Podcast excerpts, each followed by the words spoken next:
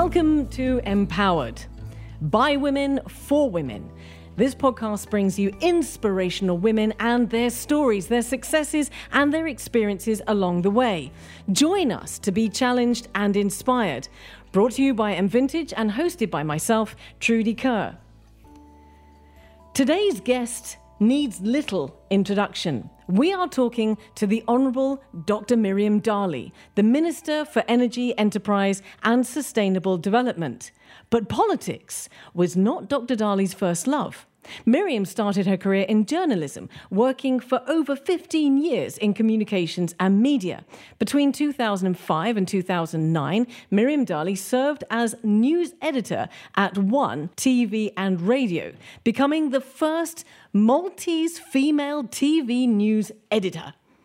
In 2014, she became the first female Labour MEP to be elected directly to the European Parliament and remained as a member of the European Parliament from 2014 to 2020, where she held a number of significant roles and positions relating to key investigations and legislation. In October 2020, Miriam Dalli was sworn in the Parliament of Malta. And in November 2020, she was appointed Minister for Energy, Enterprise and Sustainable Development. Miriam Dalli, that is quite some resume. Thank you so much for being with us. Thank you, Trudy. Well, I'm following you and I'm just saying, okay, it was in 2005. Okay, I'm just, going down memory lane. Memory lane and then a long, long career there, a long and very successful career and a lot of firsts as well. So we're going to talk about those throughout our discussion.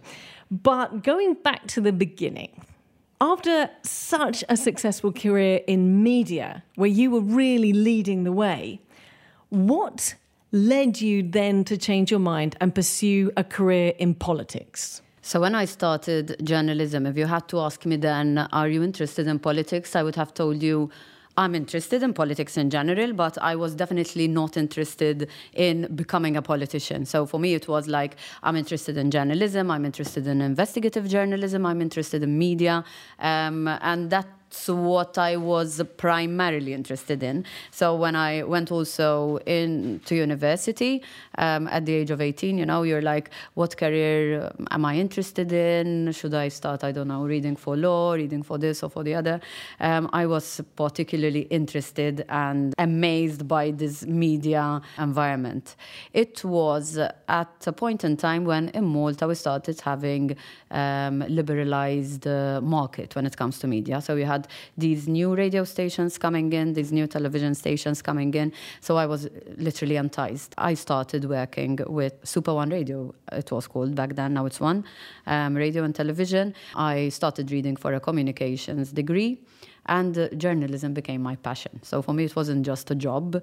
It was what I loved doing. What particularly about journalism? What was the thing that really drove you? If you could say, I really love doing that. It gave me a kick. The fact that you're researching, the fact that you're investigating something, the adrenaline rush, because in radio and television, you have like a deadline every single day.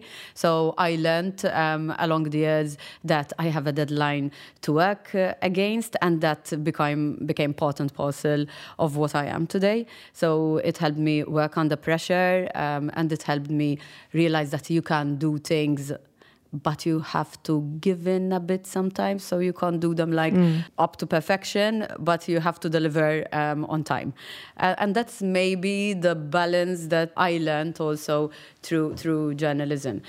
When I compare also what other people manage to achieve in X amount of hours, I realize that what I learned during my journalistic years made me learn a lot on how to do things more efficiently and manage time more efficiently as well. But then, of course, you decided to move into politics. So you had this incredible career in journalism, you had this passion for it, and I identify with so many of the things that you've just said. But then you decided to move into politics. So what did your peers think? Because you were at the top of the game over there at One. What did your peers think when you said, right, I'm going into politics? So I was always, as I mentioned, interested in politics, but I've never seen myself becoming a politician. At the age of 16, I was part of the Labour Youth Forum. It was quite an interesting time for me. You didn't see a lot of girls going into a youth political organization. So I was first made this equality officer. So we never had an equality officer. And I was the equality officer of the Labour Youth Forum to attract more women, etc. And then I became the first girl who was the international secretary of the Labour Youth Forum. So I was always interested about politics. Then after a number of years in journalism, somehow people get to know you, you become a household name or a face that they are familiar with because, you know, you're part of their living room, literally. And I was contacted to contest for the European Parliament elections. And it was something that interested me. But I had a month-old baby. So he was, when they contacted me, so the Prime Minister back then contacted me, Joseph Muscat, he contacted me to see if I'm interested in going out and contesting the European Parliament elections. He contacted me, I think it was 1 week after Jack was born. So he was born on the 24th of July, and I remember myself in mid-August, you know, going for this meeting. Literally, handing over my baby, like this 10-day-old baby, to my husband, like, you know, you have 1 hour, just take care of him for 1 hour. Don't do anything to him. Just look after him for now. Exactly. That's it. Just 1 hour. Adamant that I'm going in, and I'm definitely saying no, because, you know, I've just had a baby, this is too much, and I've discussed it with John, that I'm, no, rest assured, it's a no. So I come out of this meeting, and he goes like, how did it go? So, you know, it interests me. I actually said yes. Oh, my word. And what did John say? Like, I think he expected it, to be honest, you know. He wasn't doing backflips with joy and everything, but I think deep down he expected it. So then we had to, like, make sure that we make this work. And the elections were when Jack was 10 months old. So that was kind of a bit difficult, you know. You're a new mother, you have a family, and all of a sudden you have this career where you have to go and represent your country in the European Parliament in Brussels, which means that you either have to relocate there and see how to make it work to come back to Malta regularly, because ultimately, you know, I'm elected by the people. I could have never gone to Brussels and stayed there for, I don't know, 5 years at a stretch, or leave the family here and travel back and forth every week. So we decided to relocate there with the family, and I used to come down to Malta on weekends. Was that a tough call? It was, but I have to tell you there was a tougher call. So when Jack was 4, and you know, you start looking at schools, where are they going to start school? I want to have a good school for them and everything. He was lucky enough to go into a good school, and we decided to come back to Malta, which meant that I had to go back and forth to Brussels. In the meantime, I had another boy, Kane. I had to leave the kids here on Monday till Thursday and come back to Thursday, which I have to tell you was heart-wrenching. So Sunday, I was already, like, you know, in this bad mood, which initially I could never decipher and understand. But then by the time, you know, I realized why. And Thursday, I was running from one place to the other to try and make it earlier than 11, because the direct flight from Brussels arrives here at around 10:30 in the evening. So before 11:15, you don't arrive home. The kids are asleep. So I used to go to Zurich to try and arrive here at 8 and manage to see the kids at least for 30 minutes. This is crazy. Yes, but you know, these are the things that you end up doing many times when you need to juggle a career and your family. So it's not always easy and it's not always rosy. Just listening to you talking about this, these are heart-wrenching, as you said, heart-wrenching decisions that you had to make.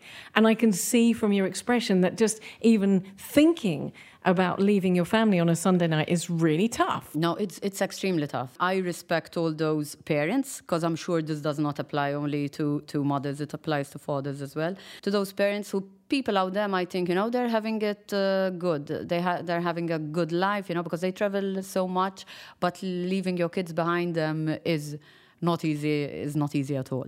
Well, this sort of leads me on to the next question, because it has been said that women have it harder and have to be smarter in politics to stand equally amongst their male counterparts. Would you agree with that? I mean, this has been said. It has been said you have to be tough. It has been said. If you had to ask me, I would tell you that I found that I had to work harder. So if someone else might want to give his 100%, I always had to give like 150%. I don't know if it was because it was expected from me or because I realized that I need to work harder to prove that I can be as good as my male counterparts. Because let's face it, I mean, I'm all for equality and everything, but the truth is that when you look at the political sphere, not only in Malta but also abroad, you see more men than women that are in politics. So even at the European Parliament level, if we had to fight for a legislation, somehow you start seeing that certain men get certain legislations and women get different kinds of legislation. So in my main committee, which was environment, public health and food safety, I could see that women were given more files that are related to public health somehow or to food safety, but less when it comes to industry, when it comes to emissions, etc. And I wanted those kind of legislation, you know. I wasn't happy with the other kinds of legislation, which, mind you, are extremely valid and very important. But I was more interested into looking into the emission sector or how industry can contribute to less emissions and the like. So I had to fight, for example, harder to get a regulation to reduce CO2 emissions from passenger cars and light commercial vehicles. And I just remember some comments that I read also on national portals. Like, for example, what does she understand when it comes to cars? Why doesn't she go and push a pushchair? I just remember that particular comment, for example. It makes you understand that you need to prove yourself all the time, which, mind you, I don't mind because I love a challenge and I feel that I need to prove myself all the time. So I will not say, oh, yes, this I will do like, you know, half-heartedly, or I will not give my utmost to work on this. When you see something like that, when you see that men have it easier, is it a bit of a red rag to a bull? Because I'm seeing your face and you're like, yes, I want that challenge. If they can have it, I want it. So I don't say men have it easier. I would say that if they can get that file, then I can get that file too. Now I'm speaking about the legislation. If they can do this, then I can do that too. And I think it is this mentality that we always have to push even more, but it helps us push even more barriers.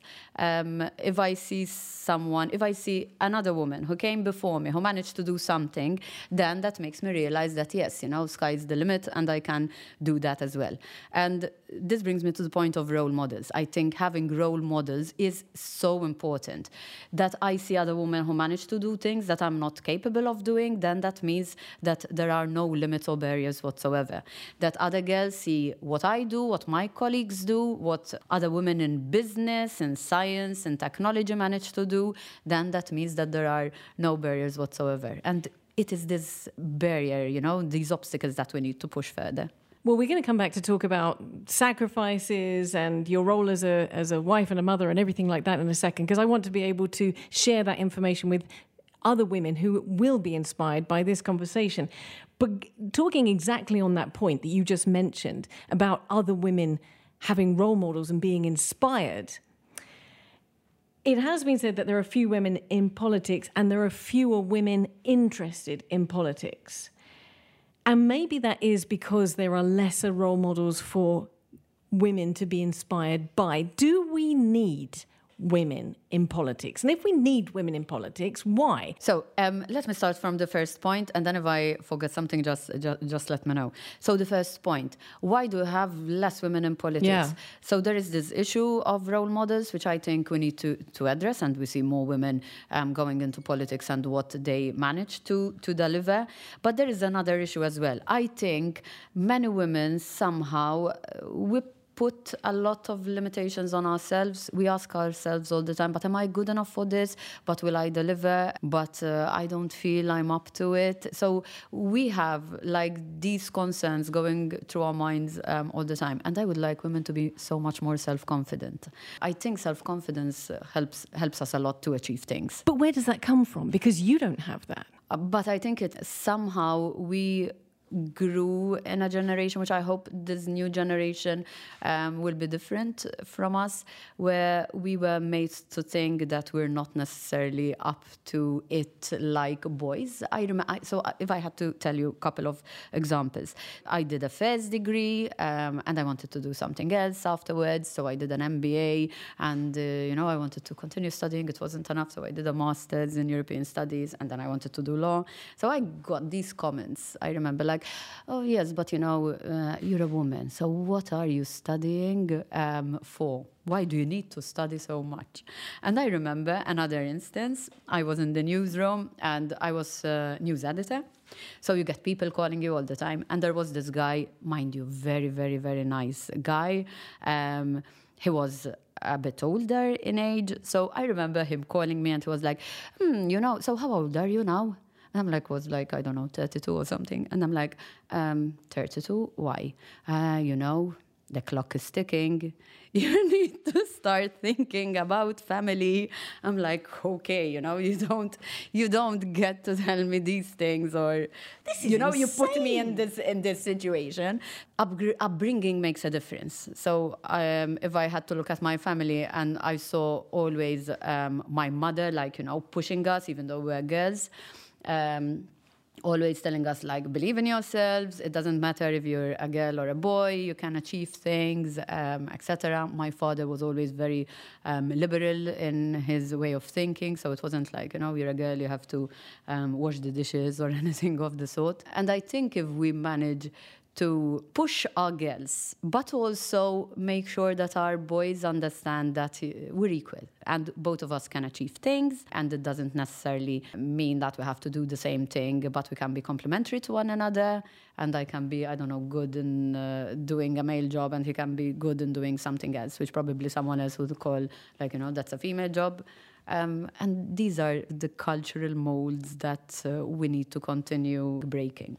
And this isn't a local issue. This is a global issue. It is. What difference would more women in politics practically make? More women in politics will bring in the female perspective. Ultimately, society is made up of both men and women. Like it or not, we have different perspective on life. We see things differently, we have different experiences, and it's always good to put all those different experiences together, because we're here to, if you're in politics, you're here to legislate for everyone.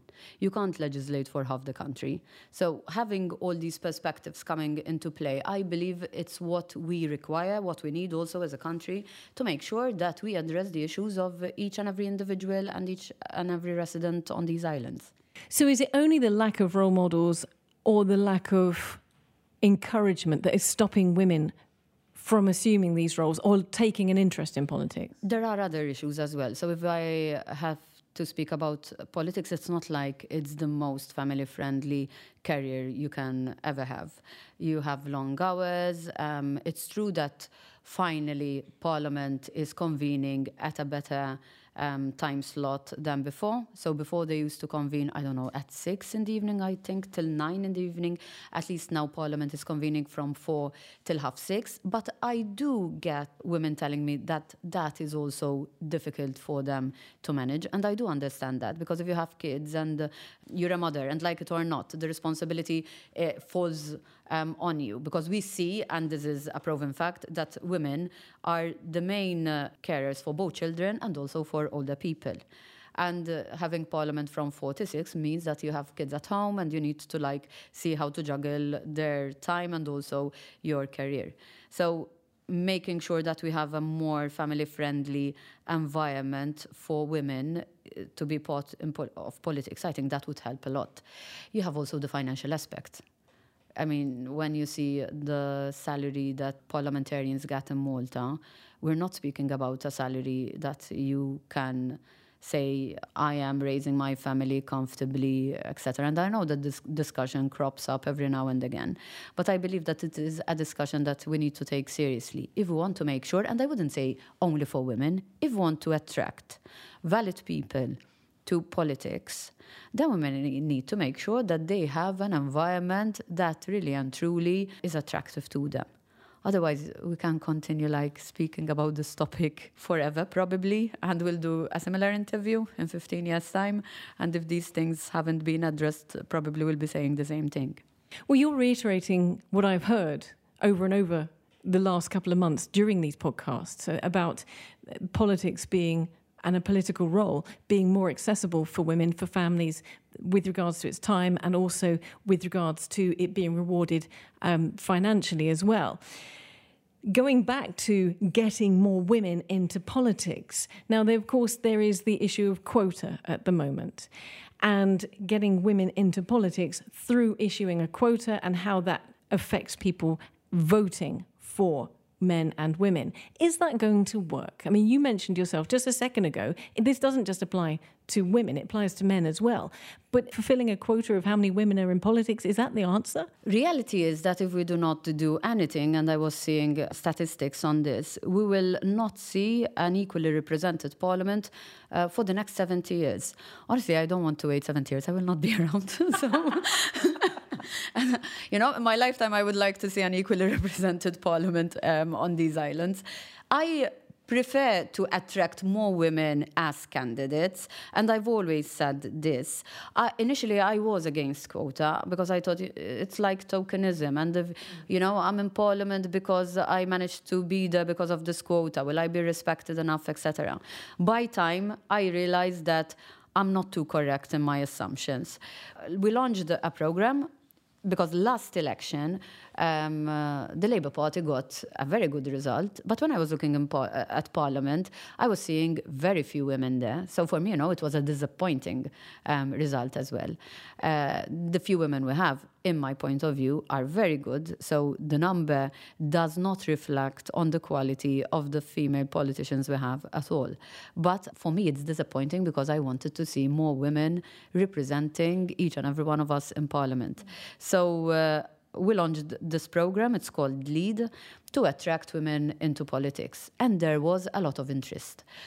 So we started getting girls from the age of 16 and older women who started attending this program LEAD. Now, like in every other program, you have women who are really interested, women who then realize, but this is not necessarily for me, women who would say, I would rather work in the party structures or in the background, others who are interested in being a candidate and in contesting. But that made us understand as well that, yes, there are women who are interested. So increasing the pool of women candidates, in my point of view, will ultimately result in an increased number of women who will make it to Parliament. But I am in favour as well of having a measure that can promote women in Parliament as well.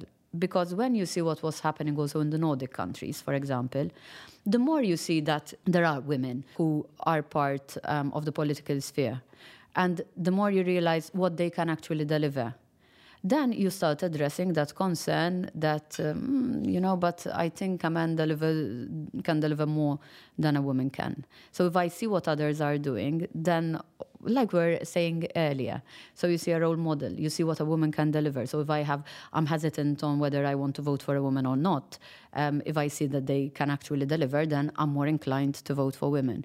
If I'm a young girl and I have my questions or my concerns on whether I should go into politics because I see that it's not maybe what I would like, or that there might be obstacles.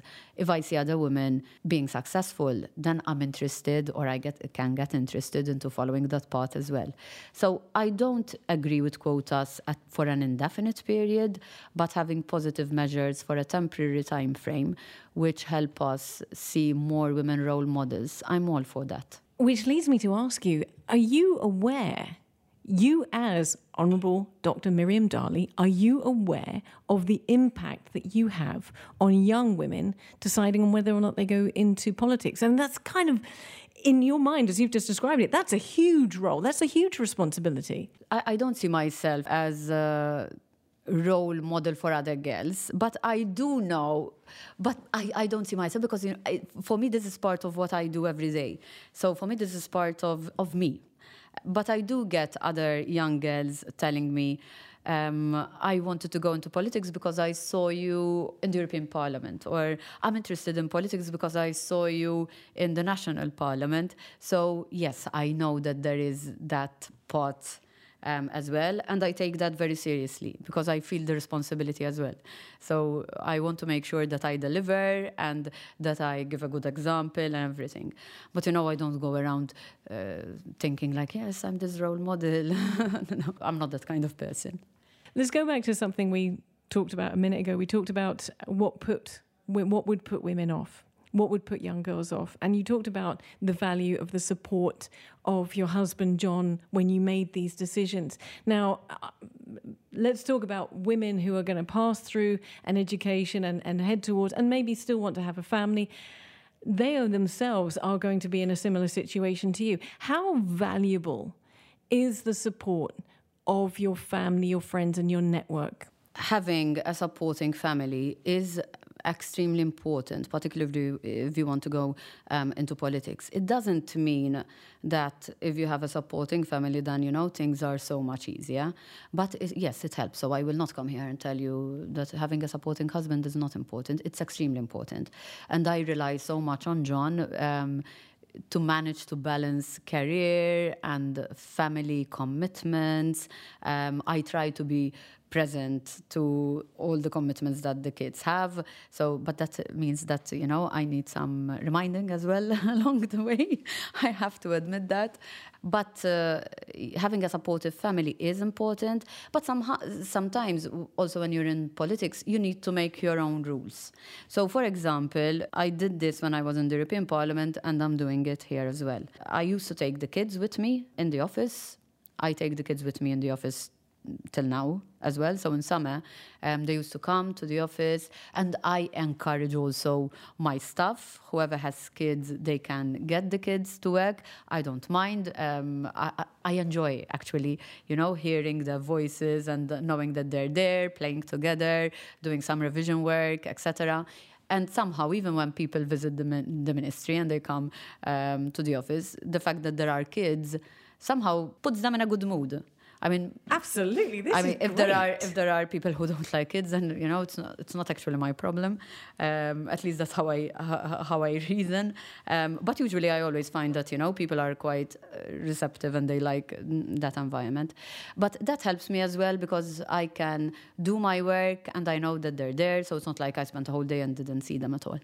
So on a practical point, are there sort of rules that you have put in place to safeguard your relationships? You know, you always try to make sure that you see the kids to bed on Wednesdays and Thursdays, or, you know, these sorts of things. Because having talked to other very powerful and incredibly successful industry women through this series, they've always said, you know, I made my effort to always make sure I was there when the kids went to bed. Being in Malta makes it easier because this I couldn't do when I was going to and fro to the European Parliament. But I make sure that I'm there in the morning before they go to school. And I'm saying this because I wake up at 5 in the morning to go training because otherwise I don't have time. But I make sure that I run back home and see them before they go to school. And I make it a point that I see them before they sleep. So dinner time is for us as much as possible, and we have that hour before they go to sleep. Mind you, sometimes it's half an hour. It changes a bit. So, for example, I don't do dinners. So it would be an exception if I have a dinner meeting. So if someone proposes a dinner meeting, I'm very upfront about it. Like, I have 2 kids. Can we do lunch? So for me, lunch suits me better, lunch meeting. So I have these things. So for us, Saturday is the day that we definitely spend together. Sunday as well, but then on Sunday I try to do a revision with the kids, do some sports together. So we have like this our own schedule. So Saturdays and Sundays are definitely our days to try and spend as much time together. You do have the exceptional occasions, so I'm not too rigid not to understand that I have to be flexible as well. So if there are political commitments that mean I have to dedicate, I don't know, 2 hours on a Sunday or 2 hours on a Saturday for an event, I do that. I do grumble a bit, but I do it just the same. I think you're entitled to grumble just a little bit. Thank you. I'm glad I'm entitled to that. Well, now we're talking about sacrifices, and for any young lady or even an older woman who's listening to this, who is thinking to themselves, I would love to be able to follow your example and head into politics, to be very clear, what have been the sacrifices that you've had to make? Sacrifices. Funnily enough, I don't look at them as sacrifices, because I look at them as something that I had to do, or, you know, this is the way I have to adopt things. So if you had to tell me, is there a particular sacrifice you did, I wouldn't say it's a sacrifice.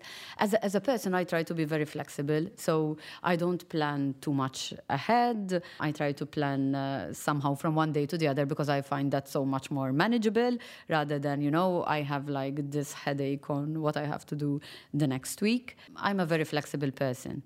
So if something has to give in because I need to do something else, then I'm okay, I'm easy about it, and I do something else. And I find that, for me personally, to work really well, because probably otherwise I would get all stressed up and everything, and I try to avoid undue stress. So on the flip side of that, what are the greatest rewards? Contact with people. In your political career, you get to meet many different people. And you get to understand many different realities. My greatest satisfaction is when I am contacted by someone who, for example, have issues either because of health or something. Sometimes they are trivial matters, but for the person, they mean the world. And I was able to help. So just to give you an example, there are 5 kids in Malta, and they have a rare disease. And they couldn't find a particular medicine from Malta, which doesn't cost a lot. It costs a few euros, it costs around 10 euros. But somehow, since the market is very small, you have only these 5 kids, it didn't make sense for any importer to actually get this medicine. And I was contacted by these parents to see how I can help. And I managed to find a pharmacy in Brussels that has such a medicine, and I used to get this medicine to these kids. And to be honest with you, that is one of the greatest satisfactions that I have, because I'm still following these kids, and we're pushing also for them to get the medicine here, and I think we managed to find a solution to that, and that gives me so much satisfaction. You know, the fact that you can make someone's life a bit easier and a bit better. This is a beautiful story. This isn't massive legislation. This is making difference to 5 individuals and their families. I love this. You know, I could have told you, like, my greatest satisfaction was this regulation or that, but really and truly, deep down, the fact that there are these 5 kids that I could make things easier for them and for their parents, I think that makes all the difference. And that's, for me, that's what's the most important thing, and what makes it all worthwhile. I love this, and I can see from your smile it absolutely makes it all worthwhile. I have one last question for you, Dr. Miriam Dalli. Yeah, you had to call me Miriam, eh, Trudy? I know, but I like this, Dr. Miriam Dalli. It's fun calling you, Dr. Miriam, what would be your ultimate goal and ambition? For yourself, for women in Malta, and for our country? So, personally, I just want to make sure that my kids are super happy and super proud of their mother. And that's what I would love more than anything in the world. I remember when I used to go back and forth to the European Parliament, and Jack used to tell me, but why are you going to Brussels? And I was working on this legislation. I was telling him, like, he was, what, 4 or 5? You know, because the world is a very dirty place, and I'm working there to make it cleaner. And poor boy, he used to go to his friends and tell them, my mom is going to Brussels to make the world cleaner, a cleaner place. But today, he has been so, I think, brainwashed about climate change and everything. So he wants to become a scientist and a lawyer, because he wants to fight climate change, and he wants to make the world a better place. So for me, you know, that is, and I want to continue pushing him if he's really interested in doing that, to actually do that. What I would like for women in Malta, I would like all women to understand that they can do it, they can make it, and for them to understand also the importance of financial independence. If all women realize how important financial independence is, they will be empowered from one day to the next, because you can stop depending on anyone, and you are all of a sudden independent and you can do whatever you like. I've seen so many women coming to me at the age of, I don't know, 55, 58. They had a family, they were married. All of a sudden something happens in the marriage. They never worked, they never had a salary, and they're not financially independent. And all the problems that they had to face were beyond belief. So I would like girls to understand how important it is to be financially independent. For my country, I would like my country to realize the importance that we have, even though we're a very small country, that, you know, our people can literally punch above the weight, that there is no limitation even when we go and represent our country abroad. The fact that we're coming from a small country doesn't mean that we need to constrain ourselves with any limitations. Miriam, thank you so much for being on this podcast, and thank you so much for taking the time to empower all of us. Thank you. It was an amazing interview. I loved it.